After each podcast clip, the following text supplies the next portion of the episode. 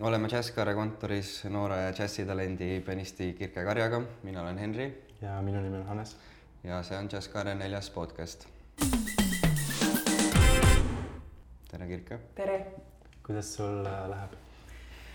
väga kenasti, praegu on muidugi sellised äh, kiired äh, ettevalmistused erinevateks festivalideks, muidugi Jazzkaar, aga nüüd kohe sel nädalal on ka Tallinn Music Week pärast mida ma sõidan Austriasse ühele festivalile, Jazzbergstadt on selle nimi.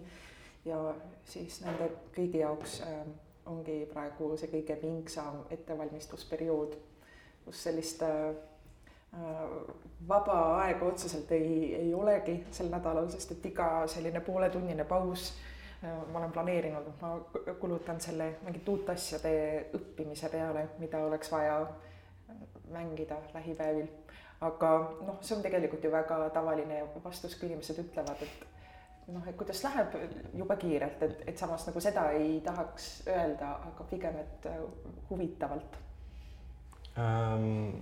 räägime siis alguses üldse natuke sinu sellest äh, elust, kui tohib öelda, et sa, ma saan aru, su ema pani sind muusikakooli, kui sa olid kuueaastane mm. -hmm. kas sealt tekkiski see muusikahuvi või kuidas sa kohtusid üldse muusikaga?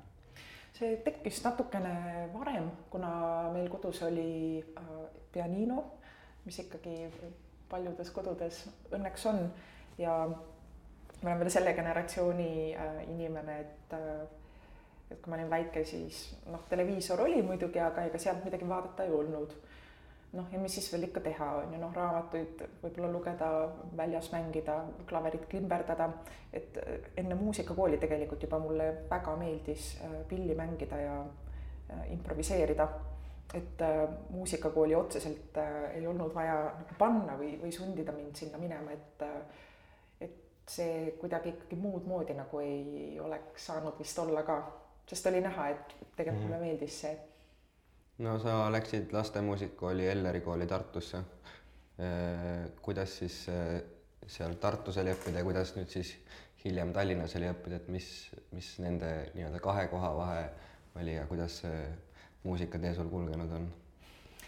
enne Elleri kooli ma tegelikult õppisin Tõrvas, Tõrva lastemuusikakoolis ja siis sealt mingi hetk läksin.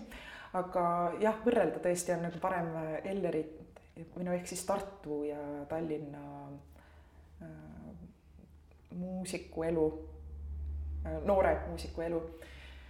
Tartus mulle tundus, mm, et seal oli natukene teistsugune mentaliteet Elleri koolis. ma õppisin seal, kui ma olin võib-olla viisteist kuni üheksateist aastat vana selles ajavahemikus, et äh, kuna seal ikkagi toimus palju vähem asju kui praegusel ajal Tallinnas või noh, viimastel aastatel siis äh, kõik äh, kultuurisündmused, mis äh, toimusid, et, et sinna me kindla peale kõik läksime kaastudengitega. sest noh, seda ei juhtunud sageli, et näiteks Toomas Rull on Tartus ja kui ta oli, siis me kõik olime lihtsalt seal, et ei mm. olnud mitte mingit küsimustki. Tartus muidugi on ähm, vähem tööd muusikul ka, et Tallinnas ikkagi, kui juba näiteks õppida Otsa koolis ja nii siis väga kiiresti võid saada endale keikasid, mis, see sõna vist tuleb soome keelest, mis tähendab äh, seda, et mängid kuskil pilli ja saad selle eest raha.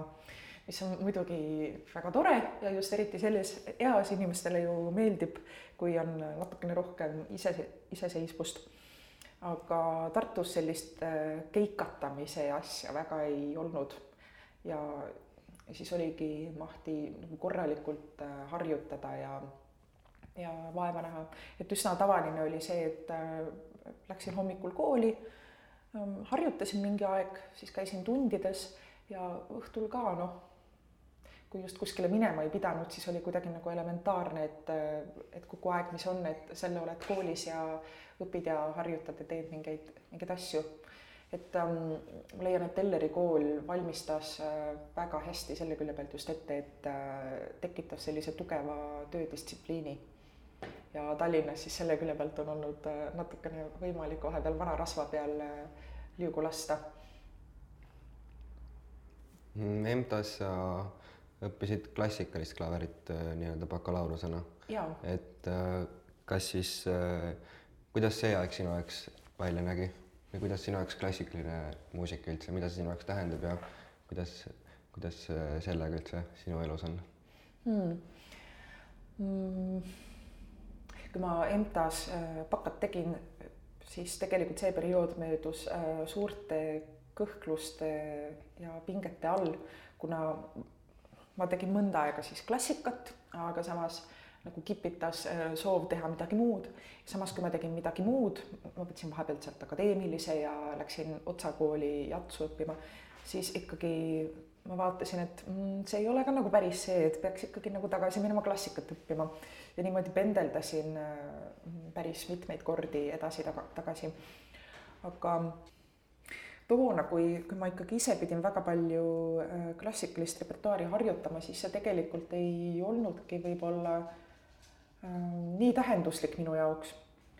lihtsalt olid mingid ilusad lood, mis mulle väga meeldisid, mida meeldis väga harjutada, aga, aga nüüd alles, kui ma ei ole sellega võib-olla kolm-neli aastat ise tegelenud, siis nüüd ma olen kuidagi nagu avastanud, kui kui hea see ikkagi on.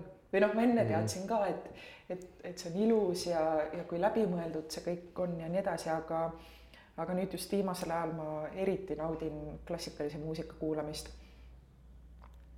no džässi sa läksid, oled öelnud, et sulle, miks sulle džässi nagu nii-öelda meeldib mängida või miks sa võib-olla siis džässi läksid nii-öelda magistrisse õppima, et see on nagu, seal on rohkem improvisatsiooni et sulle meeldib improviseerida. et äh, kuidas selle improvisatsiooniga sinu jaoks on või kui oluline see sinu jaoks on muusikas mm,?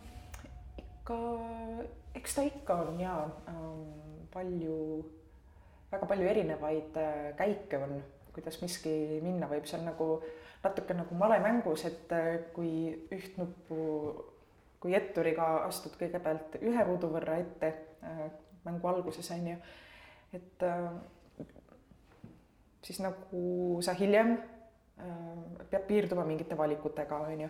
aga kui sa astud korraga kaks sammu ette, siis sa pead, sul on pärast hoopis teistsugused valikud ja nii edasi. Et äh, improvisatsiooni puhul ja just nagu ansambliga mängimise puhul, see ongi hästi põnev minu meelest, et äh, mm, et astud ise mingi käigu ja, ja see, et kuidas reageeritakse ja siis, kuidas sa ise veel sellele reageerid. Ja see on kuidagi hästi elus asi. Aga põhjus ka, miks ma eriala vahetasin, mis noh, mis tegelikult on natukene võib-olla pragmaatilisem, on see, et äh, klassikalises muusikas on ikkagi meeletult äh, raske läbi lüüa. noh, näiteks, et ähm, lugesin eile just äh, natukene ühest raamatust, kuidas omavahel vestlesid Heino Eller, Eduard Tubin ja Valter Ojakäär ja Heljo Sepp.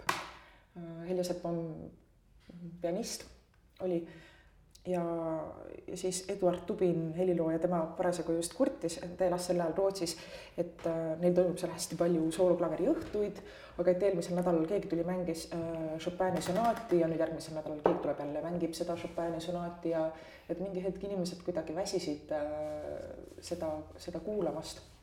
ja, ja siis ma ise tundsin ka mingi hetk ikkagi, kui ma klassikalist muusikat mängisin rohkem kui jatsu, äh, et see on ikkagi nii raske, raske eriala. et äh, kui väga nagu peab valima esiteks seda repertuaari, mida sa mängid, et, et inimesed nagu huvituks juba ainuüksi sellest ja tuleks kuulama, sest et see, mida Edward Tubin ütleski, et lihtsalt ei jaksa enam minna nagu kunagi sellele kontserdile, kus mängitakse seda Chopini mm -hmm. sonaati. Ehm, ja, ja noh, kui näiteks olla, mängida mingit orkestripilli on ju noh, nagu sa enne mainisid, sa mängid viiulit, et äh, siis kuidagi see elu on teistsugune, mulle tundus nagu köitvam, et, et saad ikka orkestris olla ja palju projekte teha. Või näiteks kui oled väga hea laulja, mõned mul, mu sõbrad Äh, näiteks on ja nemad saavad kogu aeg reisida erinevates koorides ja nii edasi, aga siis ma mõtlesin, et okei okay,, et isegi kui olla väga hea klassikaline pianist, et see on nii üksildane töö. Ja kuidagi väga eraklik mingit sellist noh, muidugi on mingeid äh, suuremaid ansambleid ka, mida saad teha ja sotsialiseeruda ja, ja nii, aga aga see natukene tundus mulle kuidagi kõle ikkagi mm. -hmm aga siit tullagi selle just loomise juurde, sest et äh, sina oled ju, kui üldiselt öelda, muusikalooja. ma, ma tahaks küsida, et mis inspireerib sinu teoseid? Kust sa võtad inspiratsiooni nende jaoks? ma mõtlen, kui nüüd ausalt sellele vastata, siis tegelikult need ausad vastused on äh, natukene piinlikud minu jaoks küll. Äh, sest äh, väga sageli on selleks tähtaeg. lihtsalt, et mingi töö peab valmis olema ja siis on vaja hakata nagu kuskilt pihta. Ähm, või, või siis no, nojah, jah, umbes nii ongi. aga mm, ma viimasel ajal olen proovinud leida materjali hoopis niimoodi, et äh, mul on mingi üks väike element, aga proovida seda niimoodi lahti kakkuda ja kiskuda, et, äh, et kuidas seda on võimalik kasutada. et äh, noh, ma ei oska kirjutada niimoodi, et vaatan, et aa, et praegu näiteks on ju, siin on ilus õhtuvalgus ja taevas kumab ja, ja kerge tuul ja, ja väljas nagu kõik liiklusmärgid on ka ümber lennanud, on ju, et, et ma sellisest asjast ei oska kirjutada, aga kui mul on mingi äh, matemaatiline idee, kus nende numbritega annab mängida, et see kuidagi nagu on lihtsam mm. -hmm. aga sina kui noor edukas muusik äh,, kas sul on mingeid nõuandeid noortele pianistidele või muusikaloojatele mm,? jaa, ikka äh, päris päris mitmeid asju tegelikult, mida tahaks. Äh, mida soovitaks? mida, mida soovitaks ja mm, üks asi, mis minu meelest on kõige tähtsam tegelikult, on äh, see, et mitte kuidagi kinni jääda mingisse ühte asja. et kui on äh, idee näiteks, et oletame, et tahaks saada džässpenistiks minu meelest ei tohiks siis ainult äh, sellega tegeleda mm. -hmm. peab ikkagi lugema ka häid raamatuid. Äh, peab käima vahepeal näitustel, teistel kontsertidel, teatris, nägema, kuidas teised inimesed mingeid analoogseid olukordi lahendavad või, või kuidas üldse mõtlemine käib. sest noh, muidugi on vaja nagu tegeleda mingite tehniliste küsimustega, harjutada, et, et sõrmed liiguksid kiirelt ja nii, aga, aga selle kõige taga peab ikkagi olema ka mõte. et nõuanne võikski olla see, et, et kogu aeg oleks ikkagi mingi põhjus, miks midagi teha, et mitte nagu lihtsalt teha midagi nagu tegemise pärast mm. -hmm. aga mis siis, mis siis sinu jaoks see põhjus hetkel on? Enda muusika loomisel? Mm,? mulle ikka väga meeldib vist ka. Ja, ja ma noh, see on üks põhjus, et sellepärast ma seda teen, kuigi muidugi see tähtaegade juttu on nagu ka, aga noh, see on natuke naljaga pooleks öeldud, aga mm, teine asi on ikkagi see, et, et äh, tahaks midagi öelda või, või kuidagi anda inimestele midagi, see kõlab nii pateetiliselt kuidagi, aga, aga kuidagi mõjutada ümbritsevat või tekitada neid asju juurde, mis kellelegi võiks meeldida ja mis äh, teevad elu huvitavaks. no sa rääkisid veel ka sellest, ütlesid huvitavalt nii-öelda matemaatilistest mingisugustest tehetest või kuidagi ütlesid, inspiratsiooni ammutada. et kuidas see siis ikkagi sinu jaoks välja näeb või noh, see inspiratsiooni ammutamine on niisugune ebamäärane asi, aga mis sa selle all siis mõtlesid pigem mm,? näiteks seda, et äh, see jutt nüüd võib natukene muusikateoreetiliseks minna, aga kui on näiteks mingisugune äh, motiiv või mingi element, et äh, seda saab äh, noh, oletame näiteks on mingi käik või, mingi rütmi, näiteks mingi tõn-tõn, mingi selline asi, on ju. aga see võib olla näiteks ka poole kiirem või poole aeglasem. see võib olla äh, kuidagi näiteks veel korrutatud ja jagatud ja siis liidetud nagu selle algmotiiviga. see võib olla erinevatest kõrgustest äh,, see võib kõlada mitmest kohast korraga ja siis see, kuidas äh, mm, nagu võib-olla need helikõrgused muutuvad, et see võib ka olla näiteks mingi, mingi tehteline asi. et näiteks kõik liigub kogu aeg näiteks kahe ühiku võrra kõrgemale ja mingi hetk nagu kogu aeg näiteks kolme ühiku võrra allapoole või, või kuidagi niimoodi. aga samas noh, muidugi need numbrid, need mingis mõttes lihtsustavad elu, aga peab nagu vaatama, millega ma ise nagu tegelikult maadlen mm -hmm. vahepeal, et, et sealjuures seda poleks nagu igav kuulata, et see ei kõlaks nagu, nagu mingi konstruktsioon mm. me oleme eelnevate vestluskaaslastega käsitlenud hästi palju loomekriisi teemat. kas sul esineb ka seda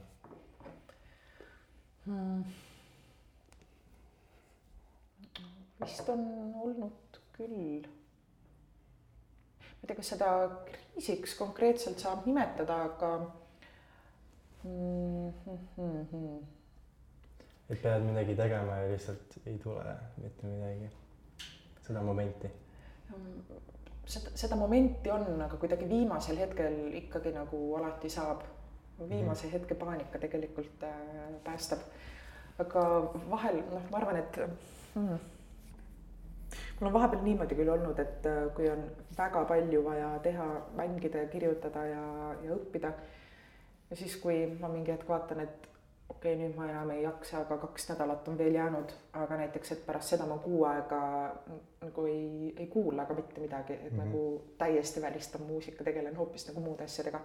et võib-olla kuidagi nagu nende pausidega ma kuidagi väldin loomekriise.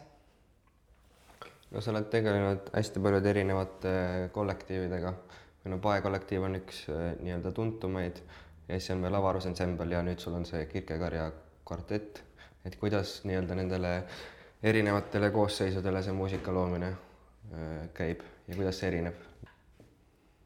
no mõned lood tegelikult kattuvad ka, äh, näiteks paekollektiivil ja kvartetil on paar lugu, mida, mis on nagu natukene muudetud, aga mida me mängime mõlema bändiga sest mingi aeg oli äh, rohkem kontserte paekollektiiviga ja vähem oli kvartetiga ja siis, kui korraga oli kvartetiga vaja mängida hästi palju kava korraga ja polnud väga palju aega seda kirjutada, siis tegin äh, mingid paelood ümber. Äh, ja siis mängisime kuskil mujal seda, aga siis see nagu toimis ka ja siis see jäi nagu repertuaari edasi ja vastupidi on ka olnud, et noh mm, noh, popis võib-olla on küll niimoodi, et kui üks bänd juba mängib üht lugu, siis on noh, kui Taukar laulab midagi, siis oleks imelik, kui Ott Lepland sedasama lugu laulab, aga aga ma arvan, et Jatsus see tegelikult ei ole nii väga probleem, eriti kui noh, nagu mõlema bändi puhul nagu vastutan mina. avarusele ma olen kirjutanud ainult ühe loo vist seni ja, ja see on natukene hmm, see on üsna avangardne, aga, aga siis ma, kui ma seda lugu tegin, siis ma pidasin silmas seda, et äh, kuna ma teadsin, kes selle kontserdi jaoks veel kirjutavad ja umbes, et kuidas nad võiksid kirjutada, siis ma mõtlesin, et okei okay,, et siis siia oleks vaja võib-olla mingit umbes sellist värvi juurde lisada. ja, ja proovisin nagu sellest äh, lähtuda. okei okay,, aga kuidas üldse sa nii-öelda leiad seda piiri sellise improvisatsioonilise muusika vahel ja siis niimoodi valmis kirjutatud muusika vahel, et see just ei kuidagi ma, et see vorm ikkagi säiliks sellel teosel mm. -hmm. noh, samas saab äh, mingite vormiosade peale improviseerida ja, ja improviseerida võib ju ka niimoodi, et see kõlaks nagu see oleks välja kirjutatud või võib-olla, et, et, et seda piiri konkreetselt ei peagi alati olema et mingi valmis kirjutatud osa võib äh, ka minna improvisatsiooniks üle. et, äh, et see võib natuke nagu olla midagi sellist, et äh, kui on vaja näiteks kuskil deklameerida mingit luuletust ja luulet-, luuletuse lõpp on meelest ära läinud, et siis kuidagi ikkagi nagu selles stiilis umbes sarnase sõnavaraga sarnaste kujunditega see luuletus ära lõpetada. et, minu meelest see oleks äh, ideaal, et, et soolo ei oleks nüüd kohe mitte midagi muud, soolo tähendab siis nagu improvisatsioon, ma mõtlesin pigem seda. aga, aga et see kõik kuidagi võiks moodustada ühe terviku. no Jazzkarel nüüd sellel showcase'il sa oled enda kvintetiga selle nii-öelda nimi on Earcut ja see on inspireeritud sellisest nii-öelda mehest nagu Noam Chomsky. kas sa äkki räägiksid sellest projektist või see tundus hästi niisugune huvitav ja kuidagi erakordne olevat me esimest korda mängime äh, seda kava Jazzkarel ja siis pärast seda ainult ühe korra veel ja, ja rohkem seda ilmselt ei juhtu hmm.. Um, kuna tegemist on äh, õigupoolest ma kirjutasin selle kava ühe oma eksamikontserdi jaoks. Aga ja, ja alguses oligi plaan seda ainult ühe korra mängida sellel kontserdil, mis siis Jazzkaril ei toimu, aga siis kuidagi äh, kutsuti sinna ka midagi tegema ja siis ma mõtlesin, et samas kui on nagu nii keeruline asi ära õpitud, et võib-olla siis nagu võib teha ka kaks kontserti. aga mm, Earcut nimena äh,, see tegelikult tuleneb sellest, et äh, mm, see kõlab natuke nagu haircut on ju, juukselõikus on ju, aga samas, et midagi on nagu natukene nihu läinud ja tegelikult juuste asemel on maha saetud kõrv. ja siis äh, teisalt see kujund nagu tähendab ka seda, et äh, see muusika on nagu mingis mõttes võib-olla kõrvale valus. Äh, ma loodan, et mitte volüümi poolest, et ma loodan, et midagi vilesse ei lähe ja niimoodi, aga, aga et need kõlad on, noh, olen üritanud seal tekitada mingeid väga ootamatuid asju. Ja konkreetselt äh, see siis haakub, ähm, nüüd on see piinlik hetk, kus ma ei, ma ei ole veel kindel, kas see on Noam Chomsky või Noam Chomsky. räägime siis, ütleme, et on Noam, siis on, siis on lihtne. aga, aga et ähm, see haakub tema teooriaga äh, keeleteadusest kus on ähm, nagu väga oluline just nimelt see, et ähm, kui on mingi hulk sõnu, et kui palju erinevaid kombinatsioone neist saab luua niimoodi, et äh, me ei pea nagu üldse oluliseks äh, tähenduse teket. ja see on ka vaat tegelikult ju üsna selline matemaatiline asi, et ähm, on näiteks jalg, äh, käsi, põrand, lill, lööma, on ju ja siis, mis siit saab, on ju, ma löön jalaga kätt, ma löön käega jalga, ma löön põrandaga kätt, ma löön lillega põrandat, ma löön lillega kätt, et ühesõnaga, kui palju on neid erinevaid kombineerimisvõimalusi mm. -hmm. ja, ja see EarCut'i kavas on ka nagu nende erinevate kombinatsioonide peale üles ehitatud, kus see tähendus ei ole siis oluline ja kuna see tähendus pole oluline, siis äh, sellepärast see võibki natukene nagu kõrvalekummaliselt kõlada. selline kontseptsioon. Äh, viimaseks küsimuseks küsiks, et kui sa oled kuuekümne aastane, siis kus sa näed ennast? mis on see mm. unistus? unistus Eestis võiks olla äh,. ilmselt mitte Tallinnas. ilmselt tahaks tahaks veel tegeleda millegagi, mis väga meeldib, aga ma ei tea, kas see tingimata peab olema muusika, see võib ka mingi muu asi olla. Mm.. Äh, koerad, koerad. Äh, lapsed. selleks ajaks noh, nagu ilmselt mitte nagu sellised, kellega tegelema peab no sellist äh,, tahaks siis nautida sellist elu, et äh,, et tervis on veel hästi, on äh, jaksu veel teha mingeid asju, aga samas ei ole kuidagi enam nii väga tuleviku nimel töötamist enam, vaid äh,, vaid siis saab kuidagi lihtsalt äh, nautida millegagi tegelemist ilma mingite oluliste ambitsioonideta. oi, see tuli vist jube segane kokku, aga ma ei tea, kas te umbes saate aru. aga aitäh. aitäh teile. ja Kirket siis siin, siin saab järgmisena näha Tallinn Music Weeki džässilaual ja siis ka Jazzkarel selle Jerkat projektiga ja Jazzkar toimub siis kakskümmend üks kuni kolmkümmend aprill ja lisainfot saab jazzkar.ee